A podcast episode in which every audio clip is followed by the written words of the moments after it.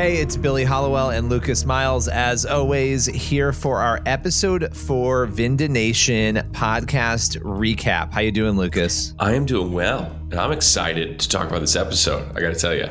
I I am too because I'm I'm so invested in these characters. Now I need to know what's going to happen. And the one thing that Vindication does a really good job of is every episode kind of ends, and you're like, wait, what? Like what's going to happen? You know you're just kind of like waiting for that next thing. And of course our last episode of the show we talked a little bit about doris. Not much because there wasn't a lot to talk about but this episode becky finally tells her husband she finally tells sergeant travis about doris. And what was your what did you think he was going to do when she finally told him?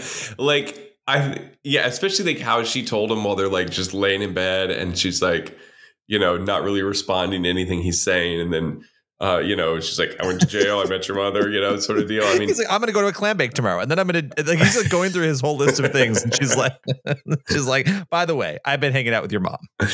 yeah. I mean, it had to been quite a shock for him. Um, but, uh, I mean, for what it is, I think he took it fairly well with the shock of it.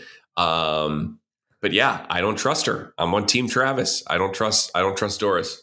So here's yeah, I have a lot to say about Doris because once again, I'm with you, and there's there's a lot of twists and turns in the vindication storytelling, and so I don't know what to think. But we have both been on the same team, and and that team is Doris is sly. Something might yes. be up with Doris. And I have nothing to, I don't know, just like all of you, by the way, I just want the audience to know this. We have only seen through episode four. So we don't know. We don't know any of the the secrets. Okay.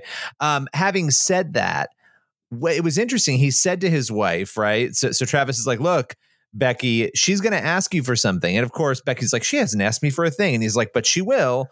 And he corrects himself because he's like, when she asks you, your answer is, and he's like, no, no, no, our answer is right. no. And I found it interesting because of course Doris does make a request of her, right? But what did you what did you think about that request? Well, I thought the foreshadowing when then he says, "Could you turn off the light?" and she says, "No." And I saw that as sort of this foreshadowing that she was going to not comply with the request that he had. And so of course then that sort of like works its way into all of a sudden now you know, Doris has got, hey, could you do me this one solid here? I got a favor. Um, and you know, who knows? I mean, this it's it's not just like, can you go pick this thing up or can you mail this letter for me? It's now all of a sudden that there's an introduction of this new character. I think his name was Anthony, who is incarcerated, getting ready to get out. And Doris is saying he needs a place to stay. That's a big ask but she's also been transferring money, and it's unclear. It doesn't seem like Doris. I guess we don't really know. Did we ever see Doris asking her for the money? I don't think she ever did, but she was giving her money in her account and she was transferring. So Becky was giving her money. She's transferring money over to this guy. And it's interesting that Becky continues to give her the money. And and we could talk about that, but I thought with the lights, that was really interesting and actually, we don't really know if she's being fully compliant either because I don't know with what her husband wants because she calls him, but we don't hear the whole conversation. Like, who right. knows what Travis actually knows about this guy and Doris's request, right? Did she tell him, "Oh, I met this guy and he needs help"? Did you, you know, in my ministry? Did she? I don't know. I'm. I mean, for all we know, know, Travis could have arrested him. That's a really good point because she wouldn't know every single person her husband's arrested. Yeah, and, and, right? and again, to to reiterate, we've only seen through this episode, so this is not anything that we have knowledge of. But that would be an interesting situation if that was a. I could see this being kind of a fan theory here that develops. Well, and here's here's what really freaked me out about Doris this time. She tried to trick Becky to get her son's number, right? The phone number. Yes. like, if you give me his number, I'll call him. I thought that was a little yeah, you could say, oh, it's a little cute. She's trying to talk, but I thought it was a little manipulative. But then she looks at her phone. Yeah, she's, she's kind of like peering over, over the top. Yeah. Yeah, again, it's like her creepy smirk, right? That you couldn't make. I don't know. That's like what you did in seventh grade when you didn't know the answer to a math quiz. You know, you're that's what you did in seventh grade when you didn't know an answer. that's probably the rest. True. The rest of us didn't cheat. Um, but no, hundred, hundred percent. Like it, it's definitely, it's definitely strange. Okay, so so Doris is still. We're still on team. Doris is sketchy right? Team Doris is sketchy for okay. sure, for sure. All right. I, I, also I also want to talk about this little like romance thing at the office because I find this okay. interesting here. So yes. you have you have um, uh, Hannah and Kevin have sort of, sort of struck up this relationship, and we saw that develop a little bit. Um, but there's also this this tight, you know, kind of closeness between Kevin and Kris, which Hannah is becoming increasingly uncomfortable, you know, to the point to where it became an altercation, you know, really at the police station between Hannah and Kris. And it, it's funny to me because Kevin, like, he doesn't he doesn't necessarily look like the ladies' man, but he's the ladies' man. I mean, He's so the ladies' man. well, and by the way, who's going to mess with Kris? I'm afraid of Kris. I mean, like, I don't understand why Hannah thought she could mess with her. But the thing is, I, when I look at this whole thing, it seems like he had interest in Kris first, right? Obviously, we saw that in previous episodes. He probably assumed Kris wasn't interested in him. So he strikes up this other relationship because once Hannah tells him, hey, Kris is crazy about you at the end, oh, that you saw look that on look his in his face. eyes. Yeah, yes. like, "Whoa, wait a minute here." Yeah. Yeah. So I don't know where that's going to go, but I also wonder if Kris is going to get in trouble because of like workplace rules and stuff. I don't know. And she's a superior. So I was kind of thinking about that, like, and wondering, did you think there could be any issue there or no? Am I just reading into that? Uh, You've worked in a lot of corporate settings, so you have all these HR principles, uh, you know, drilled in your head. Uh, you know, I don't know if in TV world if that's going to come into play or not. It very well could. It very well could. Yeah, and so, it, it- and I'm also curious about Kevin in terms of, you know, like, you know, just what are his intentions? You know, is he a guy that we can really trust? Is he a guy that, and not that he's nefarious in this, but you know, um, it, you know, handling. He's got these two potentially, you know, uh, two potential relationships here, and how is he going to handle, you know, each of those ladies' hearts through this situation? And that work, it's kind of yet to be seen. Well, yeah, good, very good point. And I think we'll have to we'll have to see kind of where where that all shakes out and where that goes. But he also was like kind of doing off the books things for for Kris, right? Like or doing things that maybe weren't protocol. Remember, he You're this wasn't in this episode, but he like went created that Facebook profile or whatever. So you know, who knows? Maybe that's where some trouble. I'm just, I feel like there's going to be a fire there. I just, there's like little sparks right now. I'm, something's going to happen. Well, yeah, just I guess to transition, the other thing that's developing there is you have the situation with um, what was it, the gal uh, Brady that came in to talk to Kris about you know feeling like there was sort of some Mm. um, you know improper maybe language or relationships or gestures or whatnot in the workplace. We don't know really with who yet.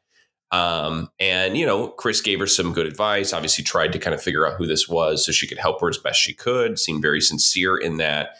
And then, you know, towards the end of the episode, we have this conversation with uh, uh, is it Tomlinson, who comes in to talk to Kris, and almost has sort of this. I mean, I think he literally uses the term "you scratch my back, I'll scratch yours," you know, sort of language. And so, I know you and I were talking offline of could this be the the situation that Brady was talking about? You know, starting to develop now towards Kris.